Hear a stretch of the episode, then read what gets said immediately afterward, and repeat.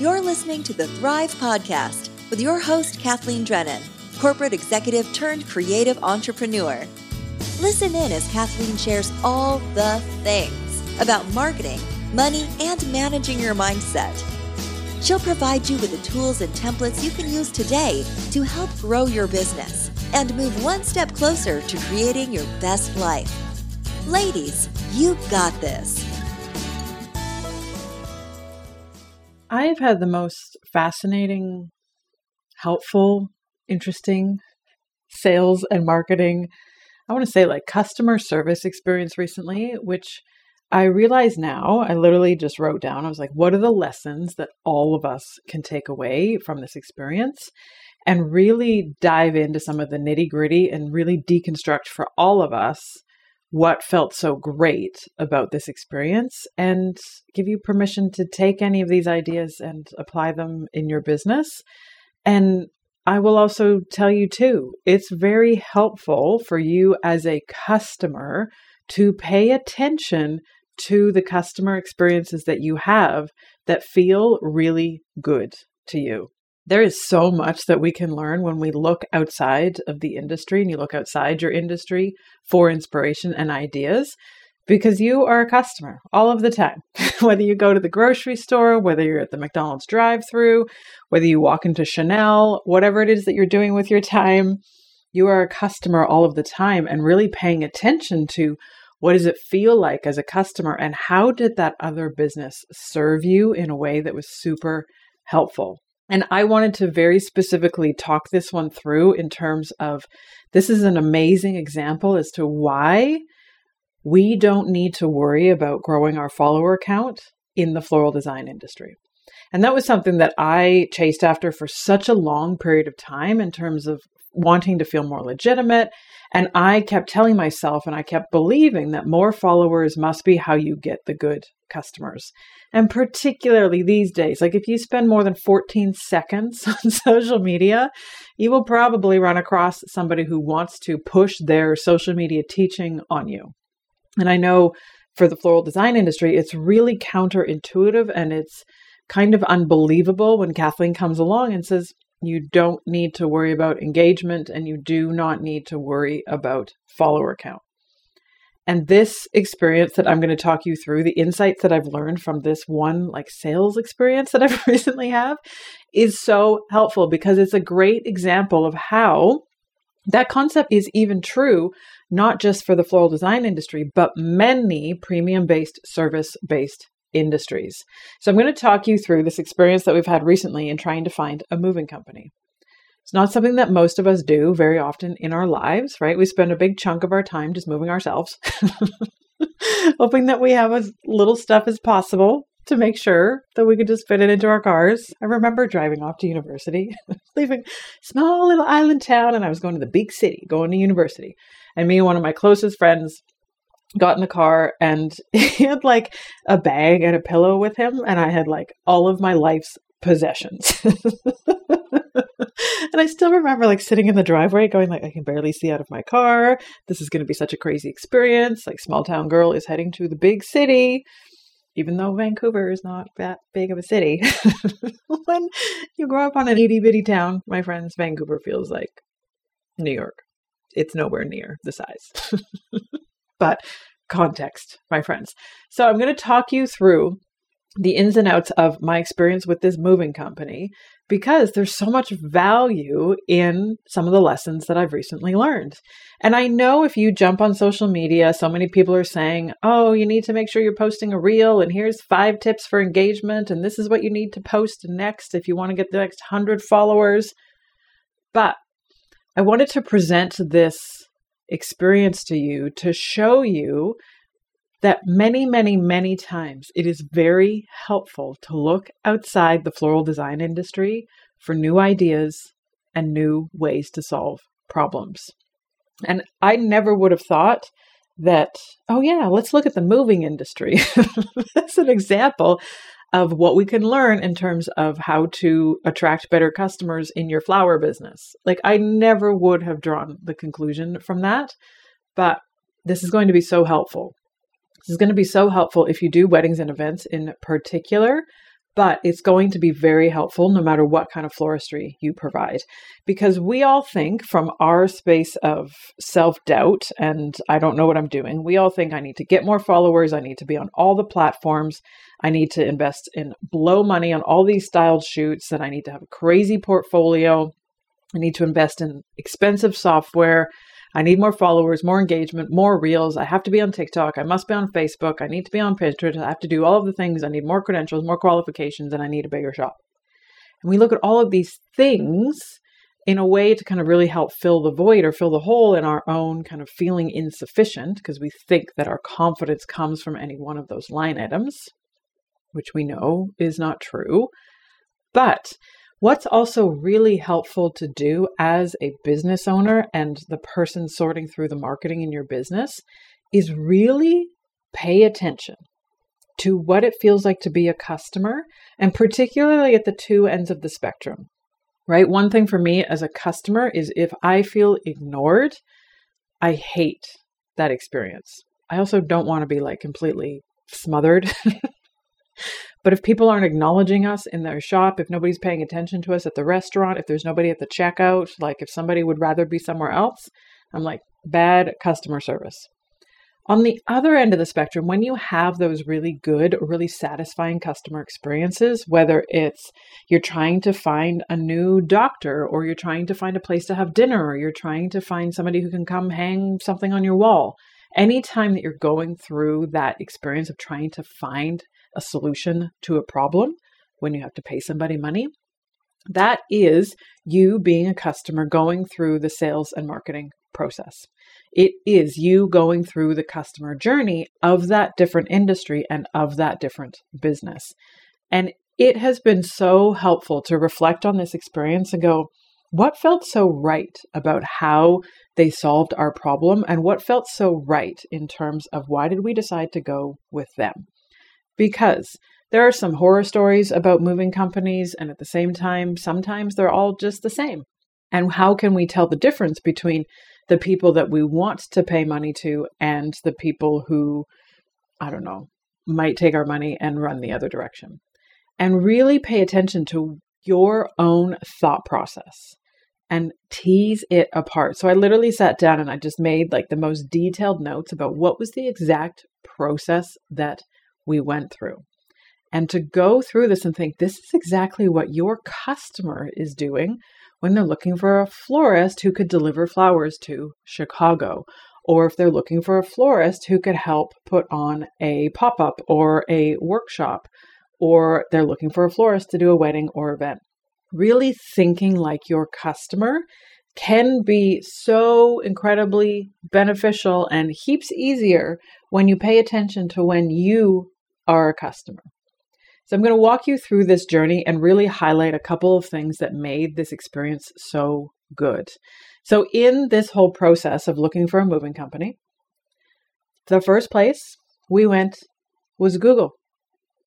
Literally went, moving company, get me from destination A to destination B. We then landed upon a website, which I would call one of those like relay service type. I shouldn't say relay service, but like middleman, right? Conglomerate websites where obviously these businesses pay to participate, to be a part of it. A little bit like some of you guys who pay to be part of the knot, or some of you guys that pay to be part of some of those wedding listing websites, where us as the customers don't know at the very beginning the difference between any one of these moving businesses. But you can go to this website. It will then take all of your information. You give them a bit of an estimate in terms of how much needs to be packed, who's doing the packing, how much space is there, how many fragile items. It's not a very epic questionnaire, but it's just enough for the moving company to kind of get a general sense of hey, how much stuff and how much effort is it going to be to move this family? And where are you going, right? So are you going from this postcode to that postcode? Are you going from this city to that city? Are you going from this country to that country? Like the bare bones of information so that the recipients on the other end could take that information and then they get to move to the next step. It's a lot like your event or your wedding inquiry form, but this happened to be hosted on a separate website. So from there, our information was then distilled out to all of the people who are part of this platform. And this is what is so fascinating is what happened next is what sealed the deal. So within 24 hours, we had only heard back from two moving companies. One of them said, Hey, thanks so much for your inquiry. Please give us a call and we'll arrange a site visit and an inspection. To which we immediately deleted the email. Because what you're asking in that instance is for the customer to do more work. If I had found about you and knew about you, I would have just called you from the beginning, but I don't want to call you.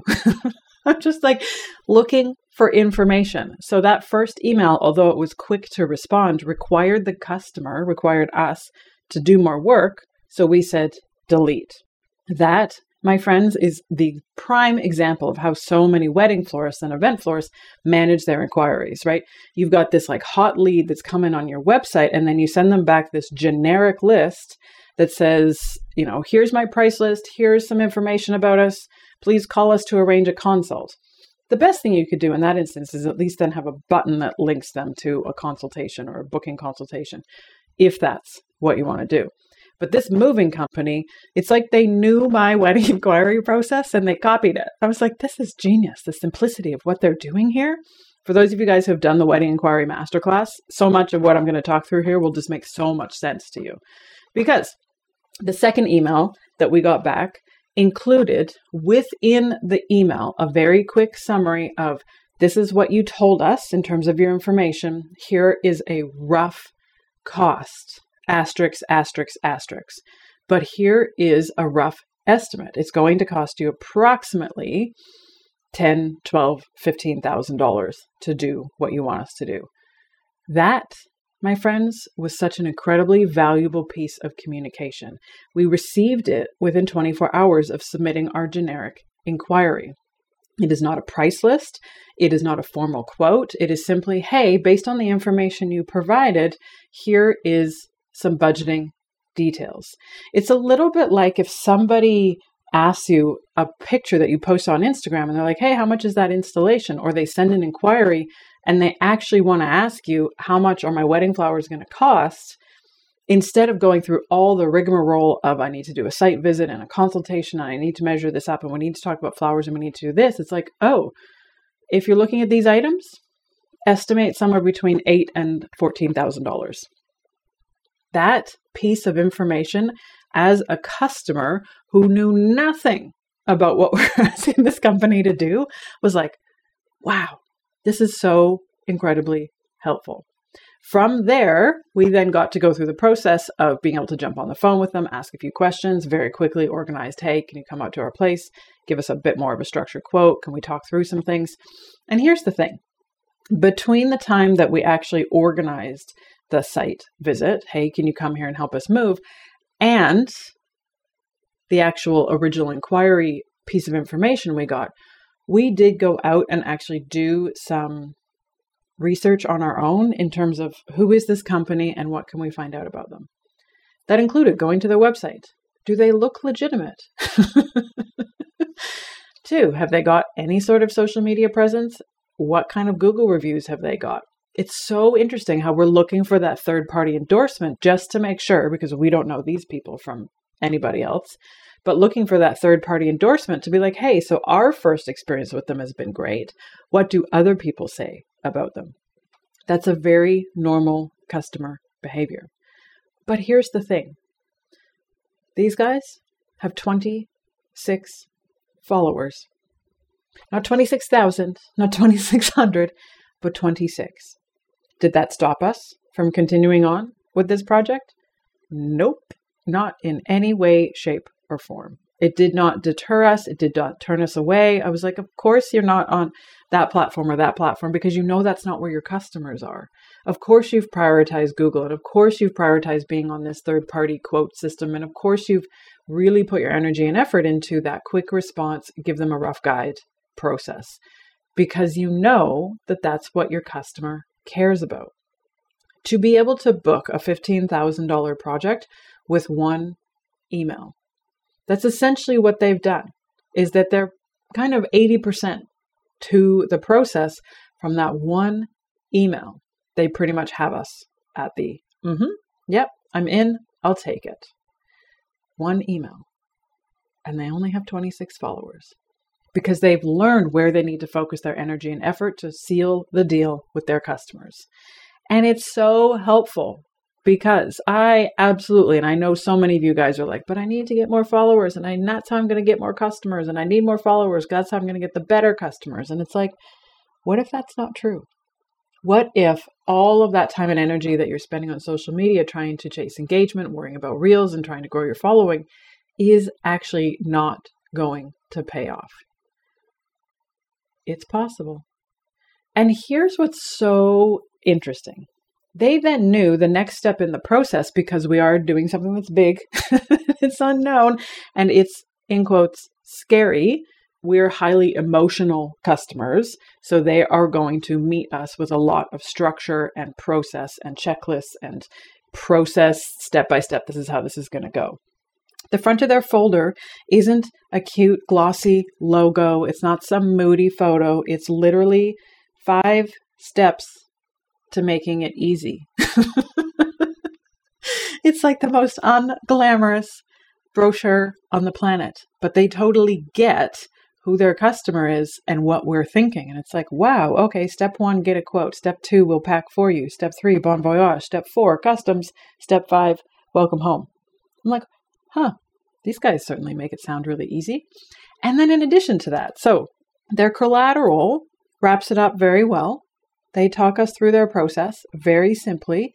And when she comes to do the consultation to kind of talk through the ins and outs of it, she is so good at answering our questions, but even better than that, educating us on the ins and outs of what actually happens behind the scenes.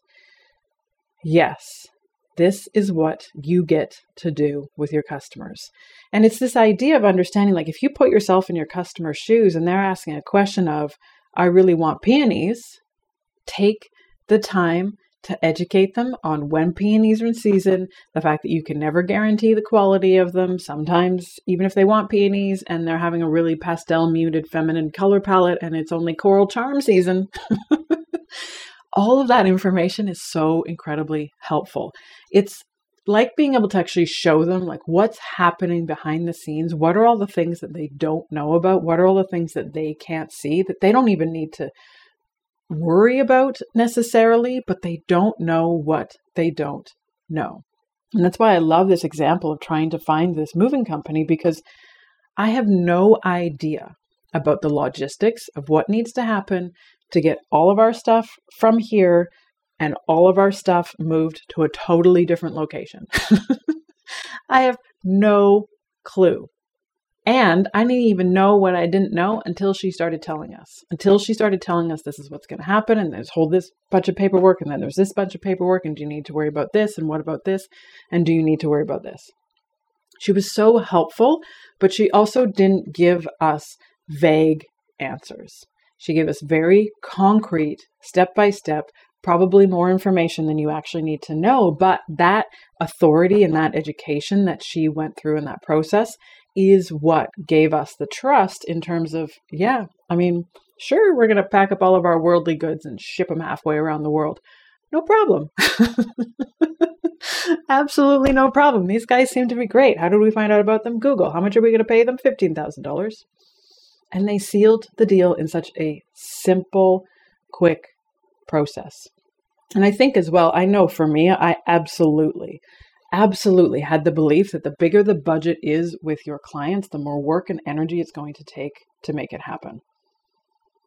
This is such a great example for all of us in terms of how that's not true. And I know we can all think of some of those experiences that we've had in terms of not having customers spending very much money, but they are some of the most high maintenance customers that we ever have. And then on the other end, you're going to get to a bit of a sweet spot in your business where all of a sudden you're like, huh, like I actually don't have to expend as much energy with some of these bigger value, better budget customers. So there isn't necessarily that direct correlation between having to do bigger weddings or bigger events or bigger budget work and the amount of output that you need to put into that to make it happen. So there's five kind of key lessons through this process that I think are super helpful for all of us. The first one being these guys are not the cheapest around. We didn't just go with the lowest cost option. And I know so many florists like to tell themselves that their customers only care about price. And this is where it's really helpful for you to pay attention to your own customer experiences and really think about like where are there times where you care about getting the lowest cost option because you don't see the difference between A, B, and C? And where are the times where you feel really attached to having it be a specific brand or a specific business because you're like, no, it has to be that one or nothing? Everybody's going to have different preferences but you don't necessarily need to decide. You don't need to run the business that is the cheapest around. Number two, when the team showed up for their formal quote process, she was super professional and super helpful. She's not the people who's packing. She's not the one who's moving our stuff. She's not the one who's even actually doing the work. She's doing all the project management around the actual packing.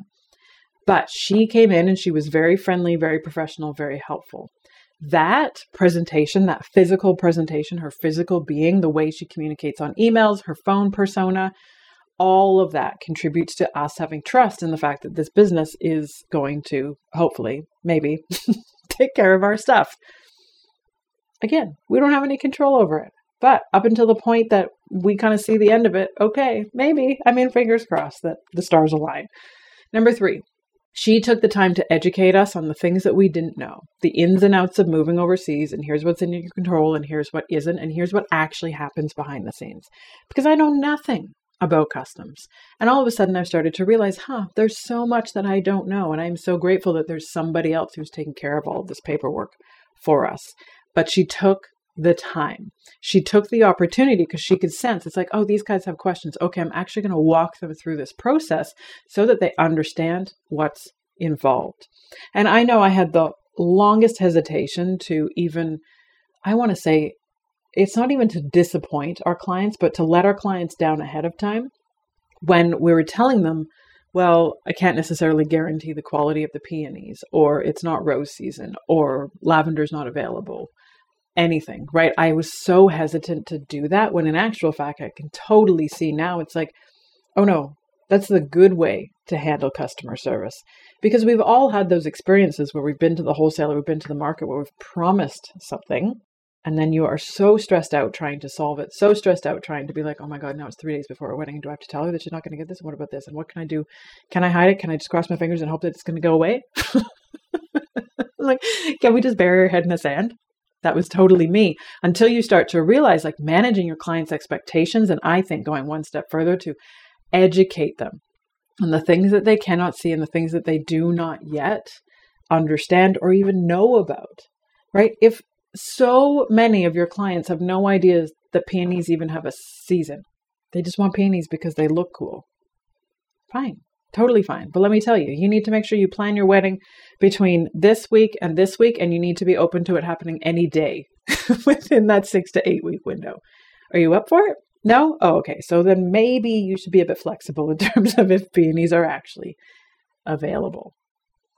They don't know that though, and that's fine. And remembering too that every single customer that comes your way is going to have the same level of not knowing.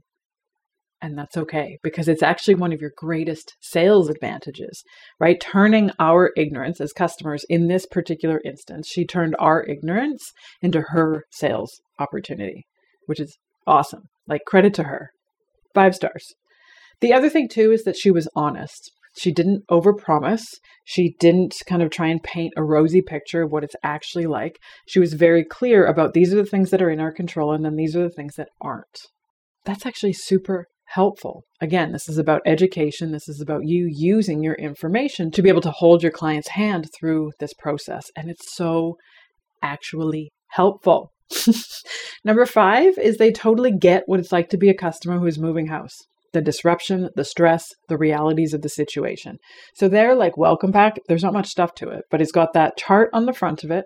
It has a checklist. It has things to think about 30 days ahead of time, things to think about the week of.